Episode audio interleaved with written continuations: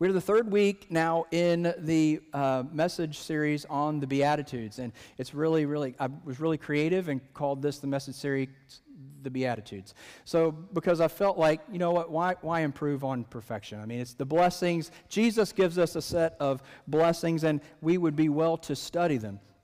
Uh, this week, we're going to be studying through just this another small section in the Beatitudes in Matthew chapter 5. Uh, Matthew 5 5. And I'm going to put that up there for us. Really short, really simple, but man, there is a load packed into these couple of lines. Jesus says from the mountain, Blessed are the meek, for they will inherit the earth. Blessed are the meek, for they will inherit the earth. How many folks here are Monty Python fans? Oh my goodness, I knew you guys would be you guys have the same twisted sense of humor that I do. There is a there's a, a, a movie. It was it probably you know I don't know that I, am not going to suggest ever watching this movie, but there's a scene in the movie. I would say in my younger years I watched this movie. Okay, I'm going to go ahead and give you that disclaimer. Uh, the movie called was The Life of Brian, and The Life of Brian was kind of this uh, satirical. Um, I guess uh, uh, image of, a, of, of, the biblical times through the life of Jesus through the eyes of this uh, peasant named Brian. And one of the things that really stood out to me that always reminded me of this movie and the life of Brian was there's a scene where Jesus actually uh, is doing is preaching the, the Beatitudes. Now, for for those of you who are so concerned about heresy and, and that type of thing, they actually do Jesus very well in this movie. In fact, they, they, they present him well and they don't, they don't um, bash his teaching or anything. But what they do is they, they teach from a perspective of the listeners of the Beatitudes. And Jesus is sitting on, standing on top of this hill, and as you, the camera pans away, Jesus is speaking. And you kind of get the idea that not everyone, that the further back the people went, the less they could understand what Jesus was saying. And they were having to pass it along as they went. That Jesus would say something, and then the guy in front of them would say, pass and pass and pass. it. Well, there was one portion where this woman in the very back goes, I, I have to say it with a British accent because it doesn't make any sense. What did he say? And the, the guy in front of her says, he said, he said, blessed is the meek. And she goes, Oh, that's nice. The meek, you know what? It's so grateful they're getting something because they have such a hard time. And I think that's one of the funniest lines in the whole movie. She goes, I'm so glad that the meek are getting something because they have such a hard time in life. You know, when we remember this scene of Jesus preaching and teaching the Beatitudes, Again, as we've spoken about in the past couple of weeks, Jesus has been approached by every possible destitute person in the region to come and find healing, to come and find answers, to come and find um, hope in their lives for the things that they are suffering through. So he's looking out among the, the people of the region that would be the lowest socioeconomic class in the area or in that culture. And he's teaching his disciples that there are things, um, there are aspects, there are values, characteristics of these people, of these lowly, uh, destitute people that are kingdom values. And that's when he goes in and he starts to, to, to preach the blessings. When he preaches the Beatitudes, he talks about the poor in spirit as he's, as he's imagining or as he's looking out across this crowd. The poor in spirit, those who are, who are mourning. And then he gets to this blessing, those who are meek. Now, I intentionally, uh, and I don't, don't normally, um, use uh, a scripture passage from the NIV, and I don't have anything against the, the NIV, to be honest with you. I just have a pers- a specific translation that I prefer, which is the Christian Standard Bible. But I believe that uh, I'm going to be quoting from the NIV today because I believe the NIV actually does a better job at translating uh, this word, this Greek word that Jesus uh, speaks, translated into the word meek. Now, uh, some other translations will use words like gentle, or they will use words like humble but truthfully, the word that Jesus speaks actually is best translated, actually is, is the, the, the, the most, um, the closest English word would be to be meek. And a lot of people uh, in, in, language uh, and definitions, they'll try to um, they'll try to replace meek and, hum- and humble with one another. And they're similar. They are similar in meaning, but there's something in the word meek. There's something in the word meek that carries so much of deeper meaning, especially to what Jesus says in the second part of that sentence when he says, Blessed are the meek because they will inherit the earth. You see, meek means that you are humble or gentle, but more I guess uh, more broadly, it means that you're a person is not aggressive. They're more quiet. They're gentle. They um, they're submissive. So we get some we get a picture of someone who is meek, of someone who is who is gentle, who is who is um, who is kind, someone who is quiet, someone who's not forceful in their approach. And you see how this could be a little bit different than using the word humble. So Jesus specifically uses meekness. And, and I kind of use my own definition of, of meekness when I think about uh, meekness being the acknowledgement within somebody or accepted dependency that they have, in, in our case that we're reading here, our dependency on God.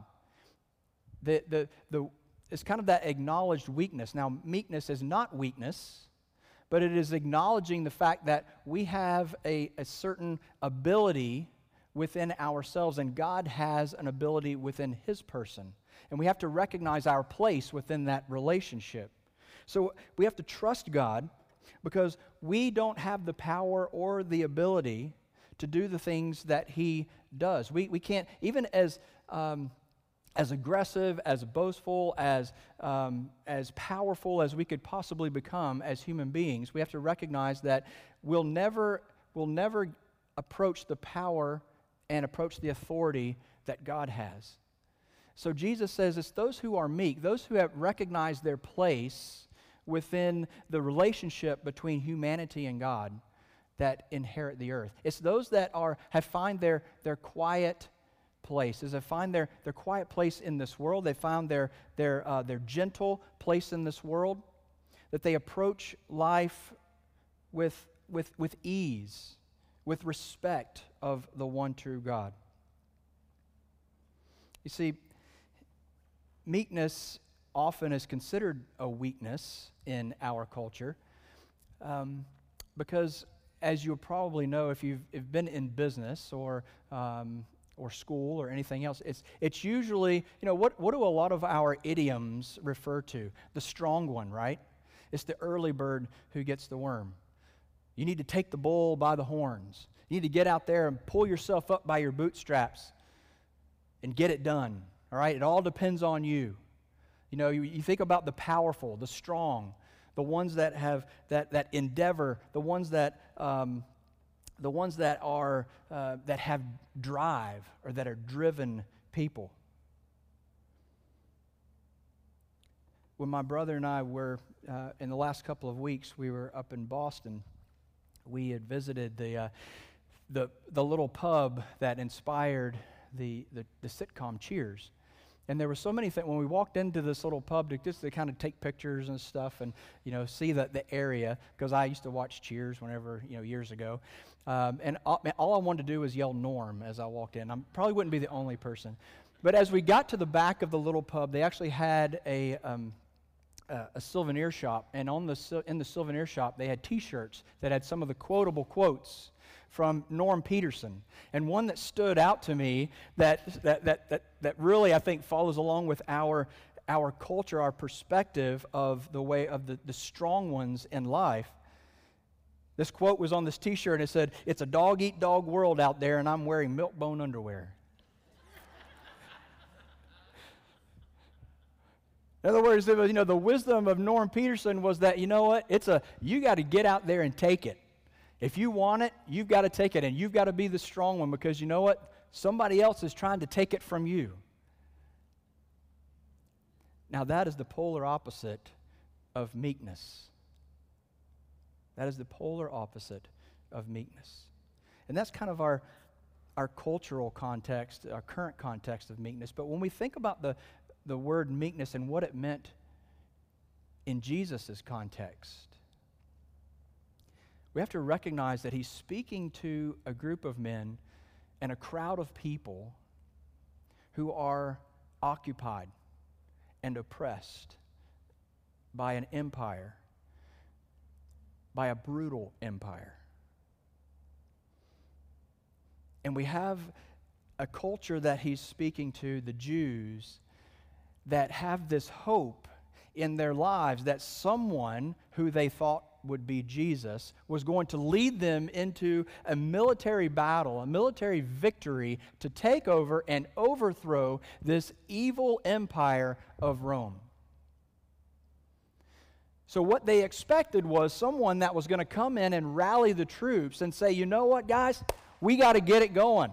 All right? Pick up your weapons, pick up your swords, you know, start doing your push ups and your sit ups. We're going to work on all of our, our military might, and we're going to take over and we're going to overthrow this regime. And Jesus looks at these people who have been oppressed and have become depressed because of the Roman occupation. And he tells them, you know, it's actually the meek ones who are going to be blessed. And the way that would have translated into their minds so, Jesus, you're telling me the strong ones are the ones that are going to submit to the authority of the Romans? The ones that are going to sit here and just take it? And as Jesus had spoken about before, we're going to continue to turn the other cheek every time that they smack us. We're going to have to continue to pay their taxes. We're going to have to continue to see them torture our people. Because, because Jesus, I think that if we get all our people together, we can take them. And Jesus says, no. The value of the kingdom is meekness, is gentleness, is humility. It's trusting on and waiting on the Lord. Doing the things that you should be doing to honor Him but waiting on the Lord. You know, see, Jesus' promise that comes from this, um, that he, he derives this blessing from, actually has its roots in one of the Psalms. Psalm 37. Psalm 37, 1 through 22, and I'm going to read a section from that. And I want us to get a, a, a biblical picture of what it means to be meek. And this is what Jesus would have had in mind whenever he spoke this blessing and why it was going to be a blessing. The psalmist is writing in the midst of, um, again, an, a, an oppressive time. And the psalmist goes to encourage the reader to be meek. But the definition of meek, or the actual, the, the, the words that Jesus spoke, doesn't come towards until verse 11. But read how the psalmist defines meekness as he goes. And this is from Psalm again, Psalm 37, starting at verse 1. The psalmist says, Do not fret because those who are evil, or be envious of those who do wrong. For like the grass, they will soon wither, like green plants, they will soon die away. Instead, and I've highlighted this, this is the emphasis is mine. From verse 3 Instead, trust in the Lord and do good. So don't fret, but just trust in the Lord. So we see that first image of meekness. Dwell in the land. Now, notice he says, dwell in the land. He doesn't say take the land. He says, basically, um, exist in the land that you have been placed and enjoy safe pasture. Take delight in the Lord, and he will give you the desires of your heart. Verse 5 Commit your way to the Lord and trust in him, and he will do this. He will make you he will make your righteous reward shine like the dawn, your vindication like the noonday sun. Verse 7 Be still before the Lord and wait patiently for him. How many of us is that easy to do? To be still and wait patiently in this dog eat dog world? When you know that the more that you wait, the further behind you get? Because the guy behind you, I guarantee you, is not meek. He says, Don't fret when people succeed in their ways or when they carry out their wicked schemes. See, the psalmist goes ahead and he, and he, he actually tells us that people who are wicked, people who are, who are, um, who are ambitious in unholy ways, they will actually, they will see success. Worldly success. I mean, think about what we've noticed in our own culture. Notice about what we've noticed in our own world. Who is the ones that always seem to be ahead? It's the schemers, right? The schemers, the driven ones. They're the rich ones. They're the ones that end up with all the power. They're the ones that are sitting in places of authority. They're, they're the ones that, are, that have Swiss bank accounts. But the psalmist says, But don't get angry. Turn from wrath and do not fret. It only leads to evil. For those who are evil will be destroyed, but those who hope in the Lord will inherit the land. A little while, and the wicked will be no more. Though you will look for them, they will not be found. But the meek will inherit the land and enjoy peace and prosperity. And when we think about Jesus' teaching and the, the values of the kingdom and how upside down and backwards it is to the things that we have experienced or things that we see in this life, the psalmist kind of puts it out there point blank. You're going to see evil things and evil people succeed. You're going to see driven and powerful people end up with things that you don't have. They're going to be wealthy. They're going to have land. They're going to have things. They're going to have power. They're going to have authority. Look at what the Romans had in the midst of this biblical context that Jesus was, was teaching. Look at the, the massive land grab that they had. Look at, look at the, the massive amount of wealth and the power and the fear that they had rained down on people in their, in their, their kingdom, the Roman kingdom. And now look where Rome, the Roman Empire, is. The, Ro- the psalmist and Jesus saying, Be meek be gentle. Be patient. Wait on the Lord. You see, because God knows that no matter what it is that we strive for by our own power, no matter what it is that those, those people who do not know Him strive for, the no, no matter what that they, that, they, um, that they are driven to do, it's always going to come up and fall short of the promises that God wants to give you for free without all your effort. If we just wait on Him. And I've done this in the past couple of messages, but I'm going to do it for you again. This is the Jeff commentary, the, the, the, the overall, what I, what I found to be the synopsis of this message whatever it is that we are striving for by our own power and initiative, you're going to find that it's going to be regrettably insignificant compared to the inheritance that God has in store for those who trust and wait on him. Now, it took for me a minute to actually to wordsmith that because I wanted us to understand that those two words, regrettably insignificant, I chose very carefully. Because at some point in our lives, if we have found that we have been stri- we are striving for, we have been driven to attain things of this world, of this earth, to try to keep up with our neighbor, to try to, to try to find and, and keep things, Lord, that look, look good for us here on this earth, then we're going to be mightily disappointed. Because what does Jesus say that he wants to give us? What does Jesus say that God wants us to have? the whole earth. You can strive for that car, you can strive for that job, you can strive for that raise, you can strive for that house, that, that, that, that place of authority. But Jesus goes, why, why would you want that little thing? If in the end you just trust me and wait on me, and look what I'm going to give you. All of it. It's so difficult for us to be still and wait on the Lord. I, am not, I, you know, in a lot of ways, I may as well just have a mirror in front of me because I could be preaching to myself as I, I as I am to you.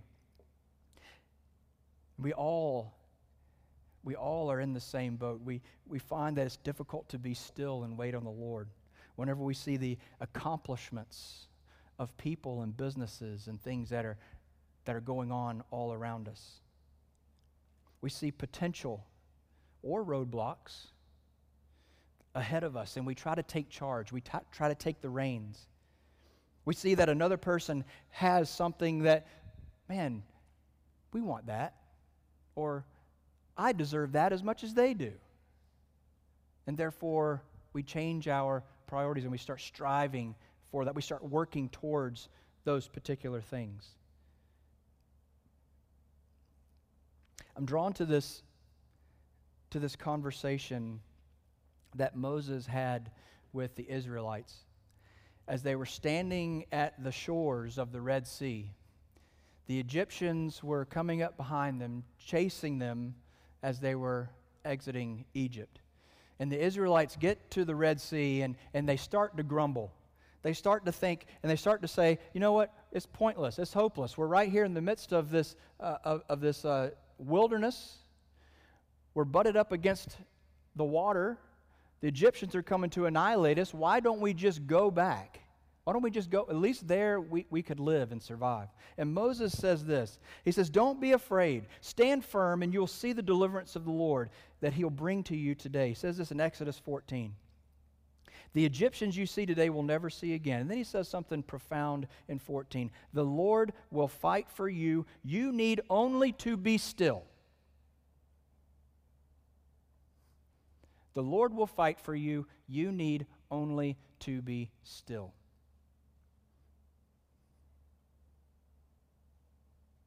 You know, like God told the Israelites, Jesus is telling us that we need to be still. We need to be submissive to Him, His way, His will, His plan, His time, on His terms, for His glory.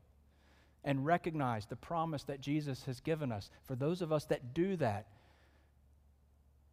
what you strive for in your own power will be regrettably insignificant to the things that God is going to give you for being meek. And meekness brings one other aspect in our life that so many of us, so many of us find fleeting. There's a quote, actually, two quotes from uh, one of the greatest preachers and authors of the 20th century, A.W. Tozer. And he talks about meekness in in, in comparison to rest. Comparison to not just rest as in resting your physical body, but soul rest.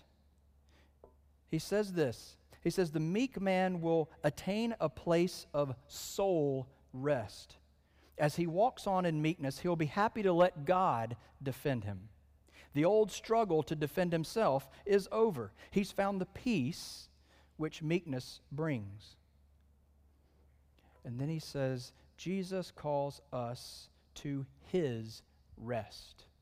Meekness brings rest because now we are not driven by our own desires, our own hopes, our own power to get things done and to acquire the things that we want. We can take a deep breath. Everybody go, Jesus calls us to his rest, and meekness is his method. The meek man cares not he doesn't care who's greater than he because he's long ago decided that the esteem of the world is not worth the effort.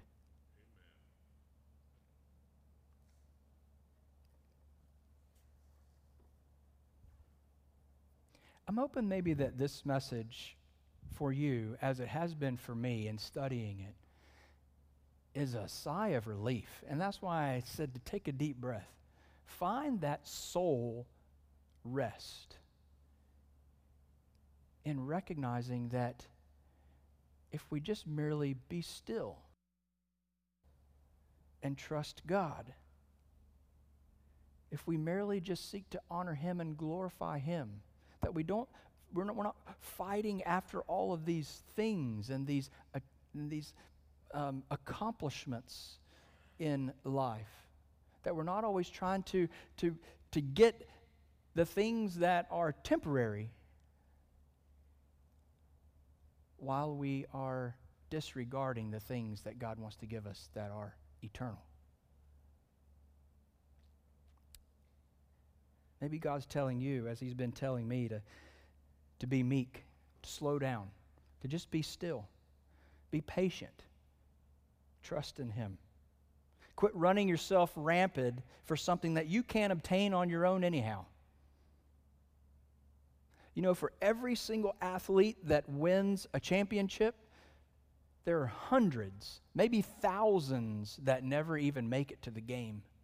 And they spend their entire lives training for it, just like the ones who won it. The thousands of baseball players who have never won a World Series, the thousands of football players who have never won a Super Bowl.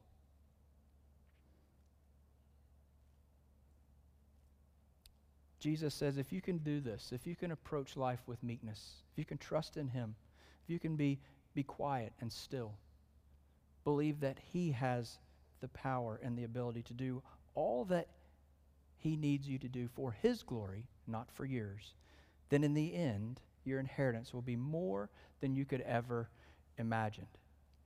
And I want to leave this verse up here as we take time to reflect on these words in communion. The Lord will fight for you. You need only to be still.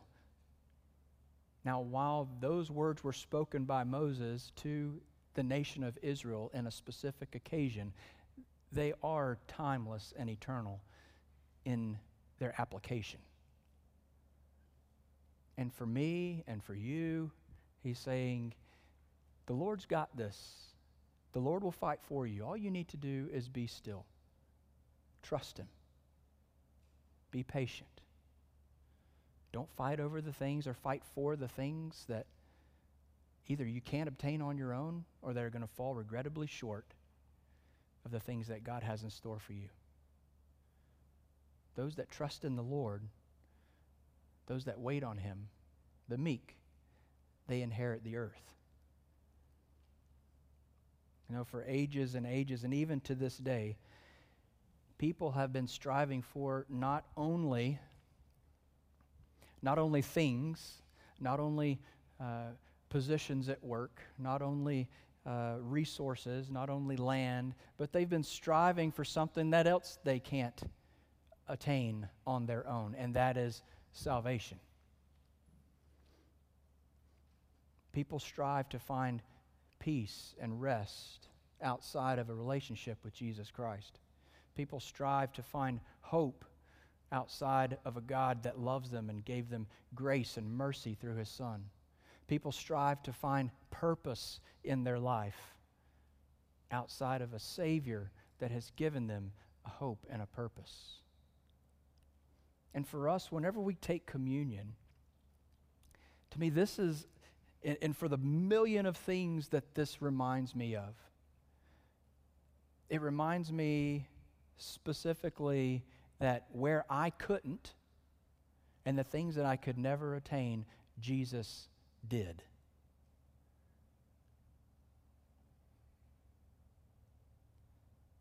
He paid the price of your sins and mine. He righted our relationship with God. He defeated evil. He provided a way for each one of those who trust in Him and are patient with Him and allow God to glorify Himself, He promised that we would inherit more than we could ever imagine. Father, I pray that as we take the bread and the cup this morning, Lord, that we celebrate first and foremost the fact that what you have in store for us through your Son, Jesus Christ, and what you have done for us is unimaginably beyond anything we could ever do for or attain ourselves. Lord, the sacrifice that your Son offered for himself, offered for us by sacrificing himself, his broken body, his spilled blood. Lord, for each one of us, for myself included, may this be a symbol of this very promise, this very blessing that Jesus gives in the Beatitudes. A symbol of the value of meekness, the symbol of the value of submission, of trusting in God, of being still. Allow you, our God, to do what only you can do.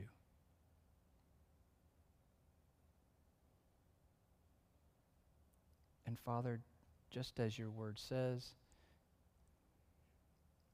without any possible ability on our own, you have brought us to yourself by your love, by your grace and your mercy. We praise you for that, Lord. Help us to be still. Help us to wait on the Lord. And may this meal be a symbol that you always fulfill your promises.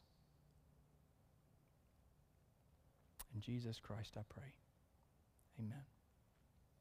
Let's eat together.